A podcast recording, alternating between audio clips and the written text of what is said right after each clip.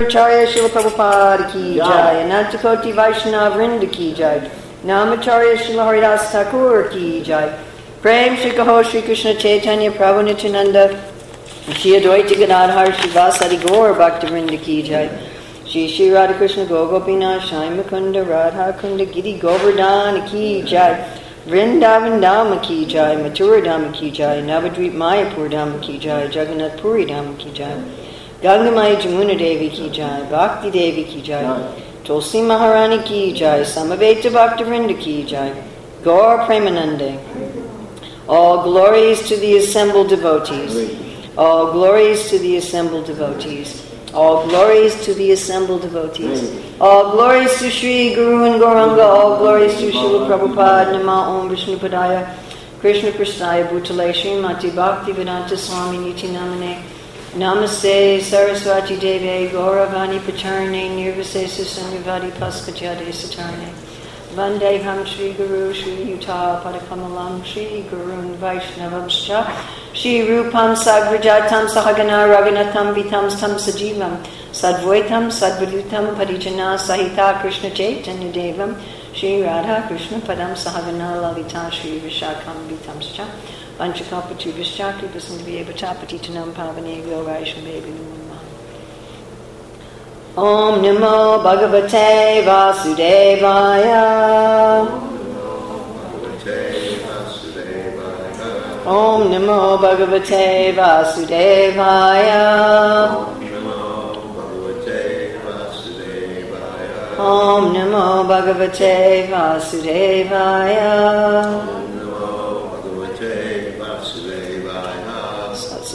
16th of January 2023, Hillsborough, North Carolina. Reading from Srimad Bhagavatam, Canto 10, Chapter 41, Text 42.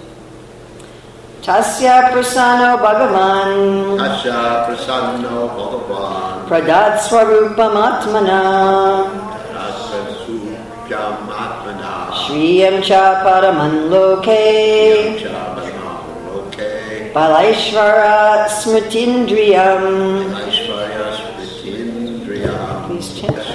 With him, prasana, satisfied, Bhagavan, the Supreme Lord, Pradat, granted, Sarupyam, the liberation of having the same form, Atmanaha, as himself, Shriyam, opulence, Cha, and Paramam, supreme, Loke, in this world, Bala, physical strength, Aishvarya, influence, Smriti, strength of memory, Indriyam, indriya dexterity of the senses. dexterity of the senses BBT translation. Pleased with the weaver, the Supreme Lord Krishna blessed him that after death he would achieve the liberation of having a form like the Lord's, and that while in this world he would enjoy supreme opulence, physical strength, influence, memory, and sensory vigor. So let's read Prabhupada's purport from the Krishna book.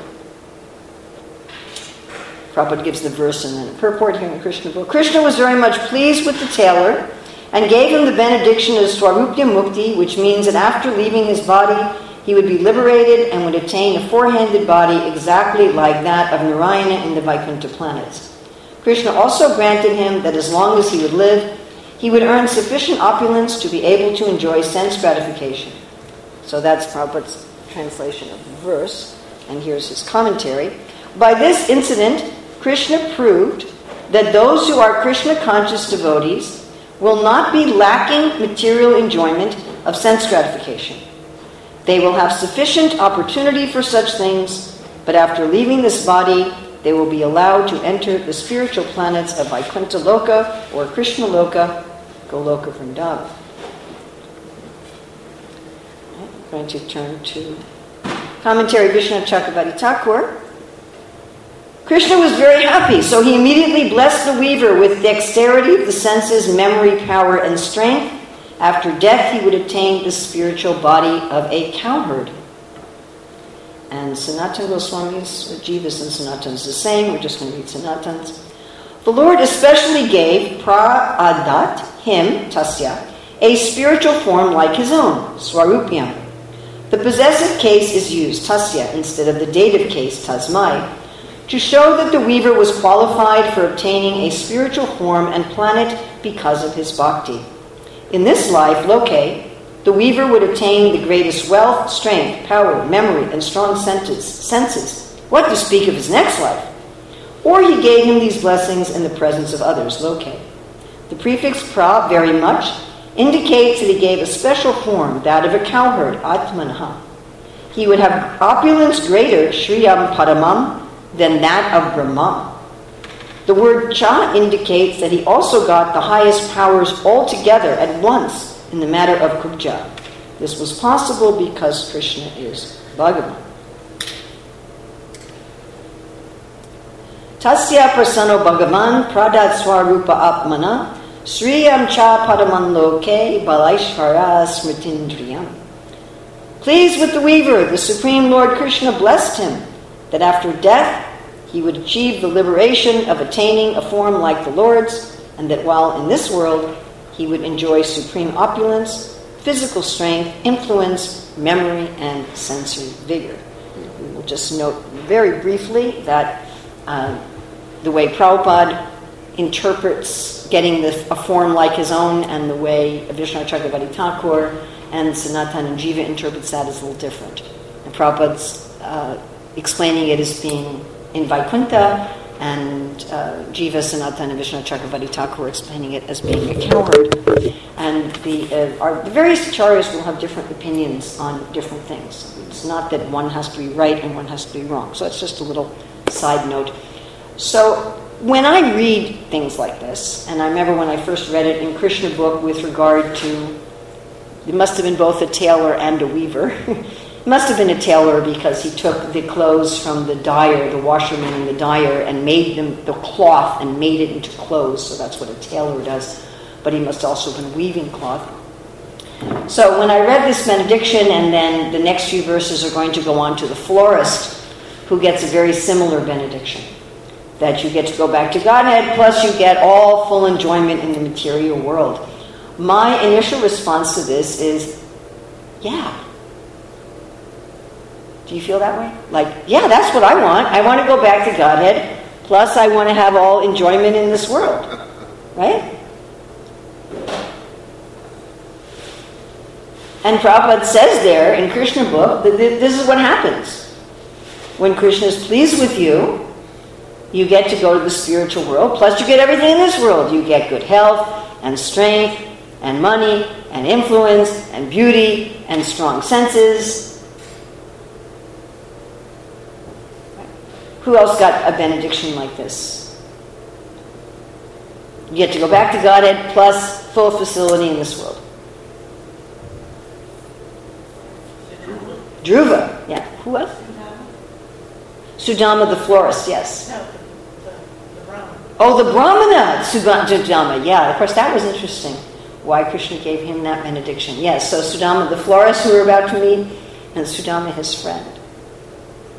Others.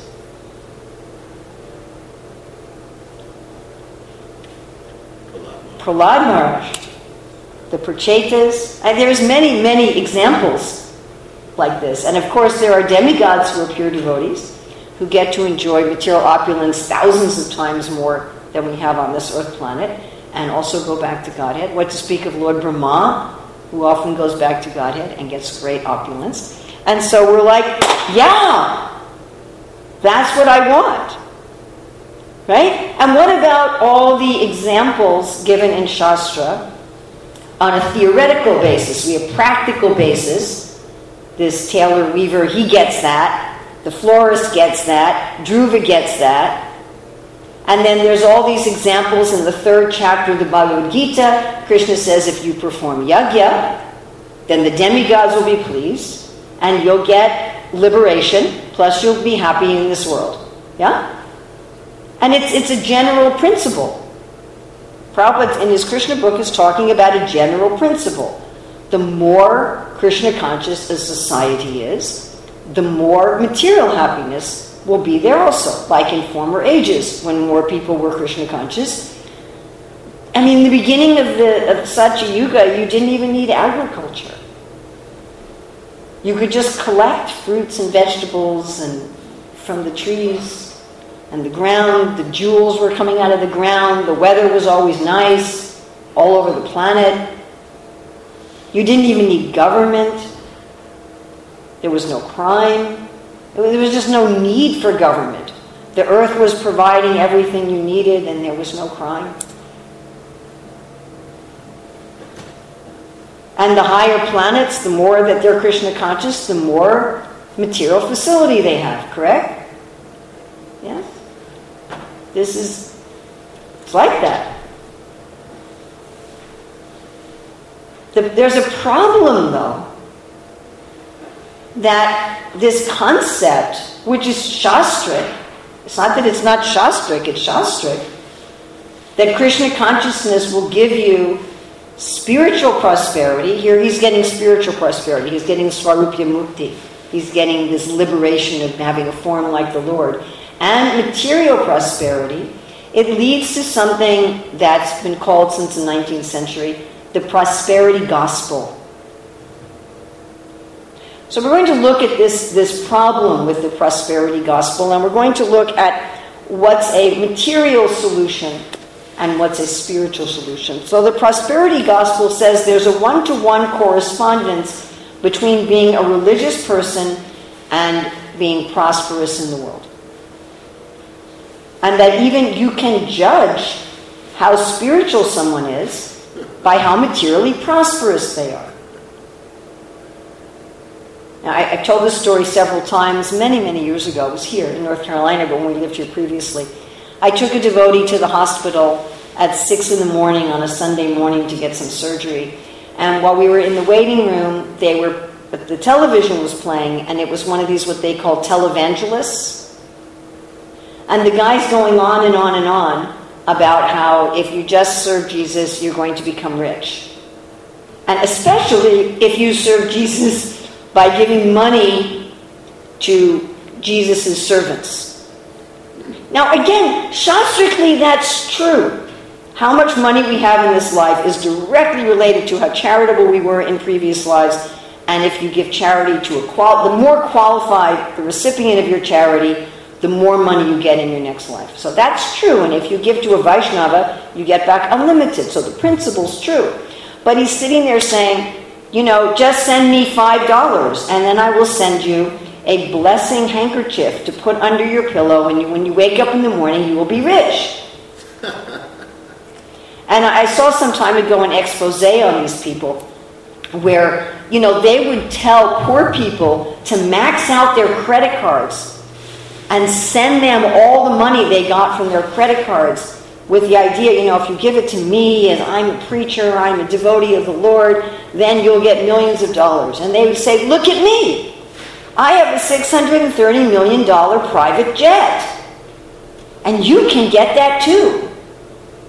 Right? And of course, uh, they're, they're cheating.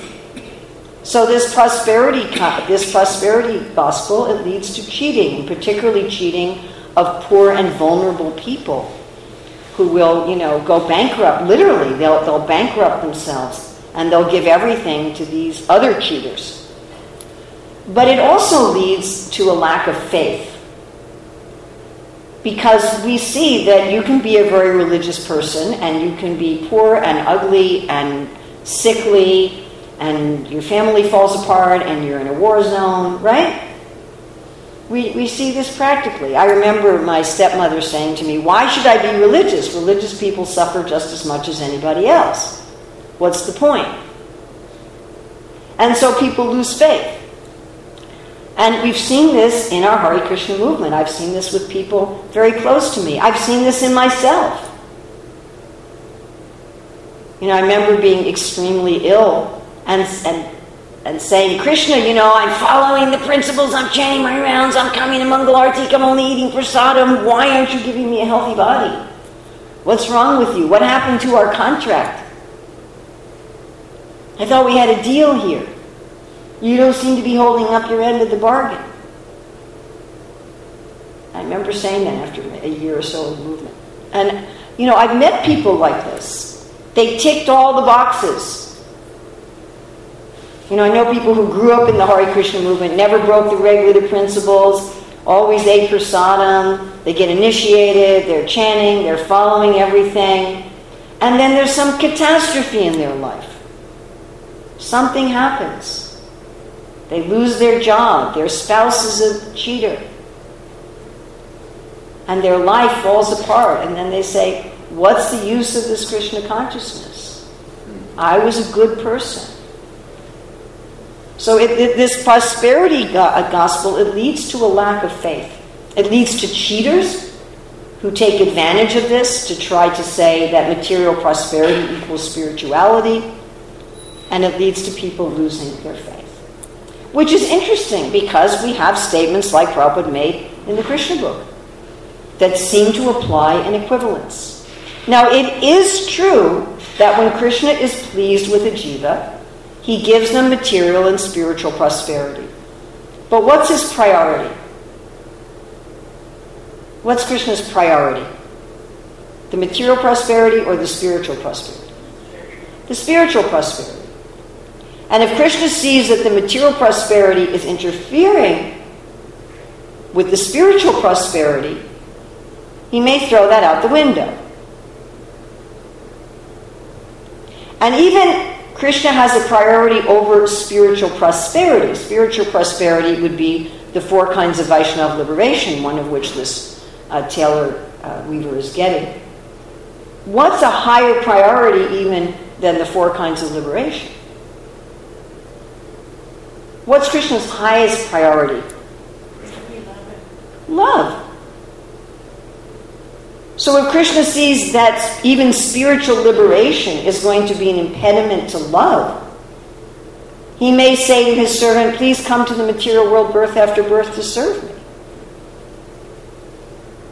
Because Krishna wants the highest welfare for the living entity. And there's a place, I didn't have time to look it up, but there's a place where, where you know, there's that verse where Krishna says, If I really favor someone, I take everything away. I remove their material prosperity.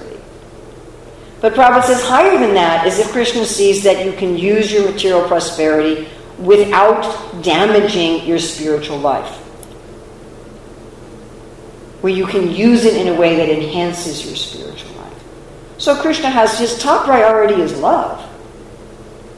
The main thing that Krishna wants to give his devoted servant is love. And if that servant has love, he's happy also to give them spiritual prosperity.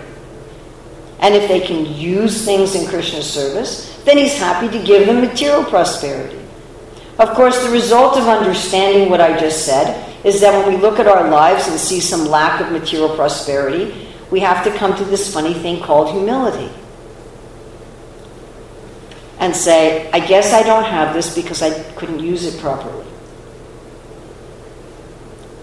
So I remember years ago there was a devotee here in the community who needed some dental work. It wasn't covered by insurance. And I went around to the devotees and I collected the money to pay for this devotee's teeth. And when we gave the money to this devotee to get his teeth fixed, he wrote, I am going to make sure I always use my mouth and my teeth in Krishna service. I'm only going to eat and speak. And I'm thinking, you know, that might be actually hard to do. Right? It's not so easy. We might think, well, when I get money, I'm going to just use it for Krishna. If I get fame, I'm just going to use it for Krishna. I mean, I hope this devotee actually followed through with his determination. You know, if, if I get beauty, I'm only going to use it for Krishna. If I get strong senses, I'm only going to use it for Krishna. We might think like that. I was saying about how young people, you know, if you offend a, a young person, which I did, I offended a young person, and she wanted me to promise that I would never offend her again. And I, I can't do that. I said, What I can promise is if you feel that I've offended you and you tell me, then I can fix it right away. And that wasn't good enough. And I thought as you get older, you find that it's very difficult to say, I promise I'm always going to use this properly. And so some humility. If Krishna is not giving me something, it's because he sees that it will damage my spiritual prosperity. We had a, a godbrother whose parents ran the Playboy Enterprise, and they were they were very rich. You remember him, right? Chicago. And uh, his parents got killed together in a plane crash, and so he immediately became a multimillionaire, and he also immediately gave up Krishna consciousness. We also had a godbrother who, at a very young age, in his 20s, he was diagnosed as having a terminal heart disease. And he was newly married, his wife was pregnant, but he went to Prabhupada. Prabhupada, I've been diagnosed with this terminal heart disease. And Prabhupada said, Okay, I will initiate you into Babaji. And just go and chant all day go to the holy dham, prepare for death. So he did that. And then his parents contacted him and said, The doctors have actually found a cure. So then he left being a Babaji and left Krishna consciousness and decided that he was going to be more interested in having a healthy body. So it may be hard to admit that if Krishna gave me the benediction that he gave to this tailor, that it might be difficult for me. I might become illusioned. I might become enamored. I might use things improperly. I was talking to this one Indian gentleman yesterday whose uh, parents and sister are all initiated devotees, but he's been very hesitant it turned out his main hesitancy was becoming vegetarian. But I was saying to him that the main thing that we have, he was saying, I, I long time before he would tell me what he was attached to.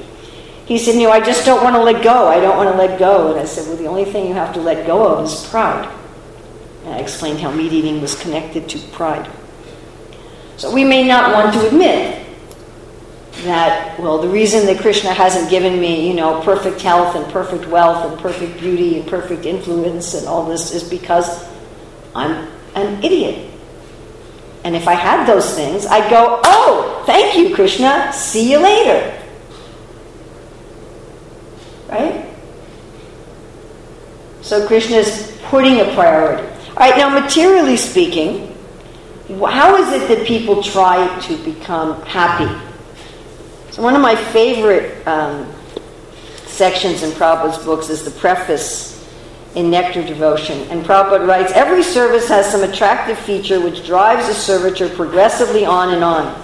Every one of us within this world is perpetually engaged in some sort of service, and the impetus for such service is the pleasure we derive from it. That force which drives the philanthropist, the householder, and the nationalist is called rasa, or a kind of relationship whose taste is very sweet. So we're all trying to get happiness. We're all trying to get some sort of opulence. I mean, the whole reason that we want these different kinds of opulences is so that we can enjoy rasa, isn't it? We're thinking if I get what was mentioned today, Shri, Aishvarya, Bala, instead of Virya, Bala was mentioned, instead of Gyan, Smriti was mentioned. So, why do we want these different opulences? Because we want to enjoy rasa. So, the way that a materialist thinks, a, a, a good materialist, not a criminal, but the way a materialist thinks is I'm going to do dharma. I'm going to do my duty. I'm going to be a good person. I'm going to be righteous. Or even if they're not religious, they think, you know, I'm going to be a good citizen. I'm going to be honest. I'm going to follow the laws. I'm going to take care of my family. And from that, I'm going to get artha. Artha in the form of these things. I'm going to get beauty. I'm going to get followers. I'm going to get influence. I'm going to get strength. I'm going to get intelligence. And from all those things, I'm going to get kama. I'm going to get pleasure. I'm going to get rasa. I'm going to get some kind of a taste. Correct? Is that how the world works? I'm going to work. I'm going to work hard. I'm going to do my duty, and from that, I'm going to get these different kinds of opulences, and from that, I'm going to enjoy rasa. I'm going to enjoy taste. But the material taste is not very satisfying, isn't it? Material taste is disappointing. Am I correct? Everybody here is convinced of that, right? Do I need to convince you? It's disappointing. And it gets boring. I always give the example, you know, you have your favorite food, whatever it is, pizza, and you eat pizza for breakfast and pizza for lunch and pizza for dinner and pizza for breakfast and pizza for lunch and pizza for dinner and pizza for breakfast and pizza for. And it gets boring. Eventually it gets even revolting. Why is it that, that over half of the murders in the world are between intimate partners? I mean, that's awful. That's what happens to material rasa. It gets boring or it even gets revolting. And it doesn't satisfy us because it's not us, it's not touching the soul. It's temporary, it's full of misery, and it doesn't touch the soul. So then we go to moksha. We, oh, let me be liberated. Let me be finished with this. Let me divorce my spouse. Let me quit my job. Let me move to another country. Let me join a liberation movement. Or, you know, let me become enlightened. But that's not satisfying. You divorce your spouse and then you're lonely, or you look for a new spouse. You quit your job and then you get another job. You quit, go to another country, you find their government isn't any better. You merge into the Brahman and then you come back down looking for relationships. And I know of, of, a number of contemporary stories like that of people who became Brahman realized and then said, actually, you know, even though this is amazing, I think I want to go back to my relationships. And then again, you do Dharma. And then again, you try to get this prosperity. And again, you try to taste some rasa. And again, you become frustrated. And there's this cycle of frustration. Yes? But if that's all you know, then one becomes very determined in this cycle. I just know, like a hamster on a wheel. And one may think, well, I, I just know if I just go a little further on in this cycle, then I'm going to actually be happy. So one has various kinds of determination in this cycle of frustration. And Krishna explains this in chapter 18, verse 33 to 35. I'm going to read them in reverse order. So one determination is dreaming, fearfulness, lamentation, moroseness, and illusion. Ta-da. So that's under Tamas, under Mr. Tamas. So when a person says, I'm going to go through this, I'm going to do Dharma, and I'm going to get prosperity, and then I'm going to be happy. But they're influenced by Tamas, then they just sit around thinking about it. Someday I'm going to go to law school. Someday I'm going to find a beautiful spouse someday I'm going to do this, and maybe they start something and then they stop, and they start something and then they stop, you know, and they just end up watching Netflix all day and drinking beer. Yeah, I'm going to do that someday. They never even really get to the Dharma part of the program. Therefore, there's not much happiness at all. And then there's those influenced by Mr. Raja. That determination by which one holds fast to fruitive results in religion, economic development, and sense gratification is of the nature of rajas. So that's if one sees the result. If one sees, well, if I work hard, I'll get this prosperity, and then I'll get rasa. And as long as it looks very clear, then you work hard. And as long as you think, ah, it's not going to work, then you just give up. If you think, yeah, I've tried this. I tried it. I worked hard. I got the prosperity. I didn't enjoy it. Was all useless. Then you don't have any determination. Your determination is very motivated by whether or not you're going to get some external result. All right, then those who are influenced by ego in sattva, determination which is unbreakable, sustained with steadfastness by yoga practice, and which thus controls the activities of the mind, life, and senses. So a person influenced by sattva they don't give up. They're like, I'm going to do Dharma even if I don't get the rasa. And I'm going to then get liberated from this world even if it's not satisfied. I don't care.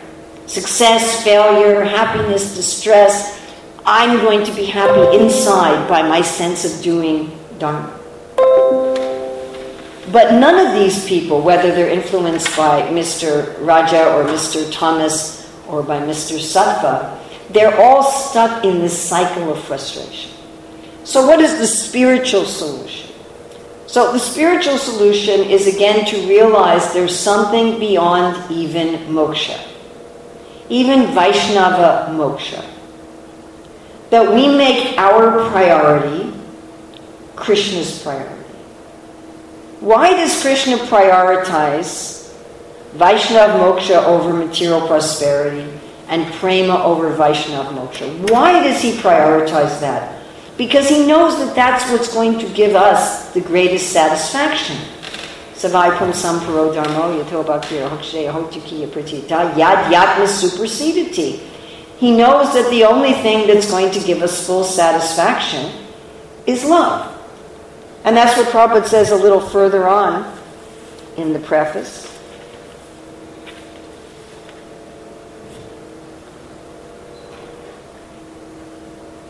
I don't know if I can find that. I don't like marking up my books. Hmm. The basic principle of the living condition is that we have a general propensity to love someone. No one can live without loving someone else. This propensity is present in every living being. Even an animal like a tiger has this loving propensity, at least in a dormant stage, and it is certainly present in the human beings. The missing point, however, is where to repose our love so that everyone can become happy. That missing point is Krishna. And the Nectar Devotion teaches us how to stimulate our original love for Krishna and how to be situated in that position where we can enjoy our blissful life. So Krishna knows that what will really satisfy us is not even some kind of spiritual liberation, where we have a form like the Lord, where we have opulence like the Lord, where we live on the same planet as the Lord, but what will really satisfy us is love. So the spiritual solution is we make that our priority. We make loving Krishna our priority. And determination fueled by love is higher than determination fueled by sattva. Determination fueled by tamas is just, you know, empty promises and dreaming with a little bit of effort here and there. Determination fueled by rajas is very dependent on whether or not one thinks one's going to get the sense gratifying result that one imagines. Determination fueled by sattva is, is based on this sense of inner rightness. And determination fueled by love. Can you think of when you had determination fueled by love? When you loved somebody? Hopefully, we've all loved somebody. Maybe we had intense romantic love for somebody, love for a child, love for a parent. Maybe it was even love for an animal. Maybe it was love for a cause. What happened when we were fueled by love? Could anything break our determination? Nothing. Right? There's that song when I was a kid Ain't no mountain high enough, ain't no river wide enough to keep me from getting to you big. That's actually, of course, that's not true in mundane love, absolutely, but, but that's the mood, isn't it? And when I have love as my source of determination, then I'm not interested in Dharma, Artha, Kama, or Moksha. I have this Prema Pumartha Maha. And then my faith isn't shaken, as Krishna says in 620, even in the midst of greatest difficulty. Then it doesn't matter to me whether Krishna gives me spiritual prosperity, what to speak of material prosperity. It, it becomes irrelevant. If Krishna gives me spiritual liberation, wow, a nice opportunity to serve Krishna. If he gives me money and influence and fame and beauty and health and strength, okay, that's a nice impetus to serve Krishna, a nice facility I can use in Krishna's service. But I can serve Krishna in any situation. Service to Krishna is a ahaituky apratihata. It's, it's not affected by these things. It doesn't matter whether you're a cancer ridden cripple, you know, alone in a nursing home with no one to love you and no one to know your name, or whether you're the king of the universe. It, it doesn't matter. Love is not dependent on such things. And when we make our priority the same as Krishna's priority, the chances are he will bless us with these other things, but it doesn't matter if he does or not. It doesn't matter to us.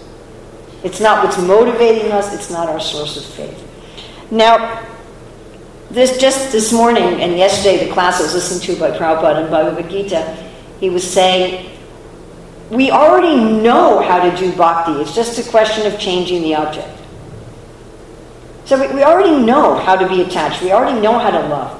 We just have to change the object to Krishna. It's not that, that bhakti is a whole different process from what anybody else does in the world. It's just we're doing it to please Krishna. And it's, it's quite interesting. You know, I've talked a lot lately in the basic verse about what is pure devotional service and how the most important is anukulyena, to want to please Krishna. But the first part is also very important. Because we don't want to be pleasing Krishna for the purpose of getting something from him. You know, in this world, I try to please Krishna, I try to please people because of what I think they can do for me. I'm thinking, well, if I please this person, then they'll give me something that I want, right? If I displease them, then may, they may not give me what I want. So it's not just wanting to please Krishna, but anyabhilasita-sunyam karma anavritam. Wanting to please Krishna for the joy of feeling in love with Krishna. Therefore, Krishna says to the gopis, I, am not going to try to repay you, but let your love itself be the repayment. And isn't that a fact? I mean, even in mundane love, that feeling of being in love is itself the reward, is, is itself the rasa. And that is what, what we mean by rasa. That feeling of, I love my master, I love my friend, I love my child. I love my beloved. That, that is what we mean by this rasa. So that's what should we, we should be aiming for. The joy of just being in love with Krishna, the joy of serving Krishna. Not so Krishna will give me something, not so he'll do something for me, but just because that is my intrinsic constitutional position to be overwhelmed with love, and that is the highest experience of rasa. So, questions, comments? Yes, ma'am. What about when we raise money for a temple, and we say if you buy this block or brick or something like that, then you will get a place in the spiritual world, or you become fortunate in this world like that. Samara is saying, what about when we use these sort of benedictions to get people to give money? um, it's all over the Shastra. I mean, there's all these stutipalas, there's all these benedictory verses, right? Uh, this one devotee asked me yesterday, why are you preaching about career dharma? I say, because if you go to people and say, would you like to love God, there's not many people that are interested.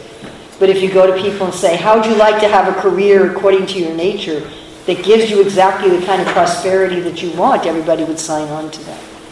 So there's this inducement given because initially we're not going to just say, yeah, sign me up for love of God. That's the reality. Srila Prabhupada ki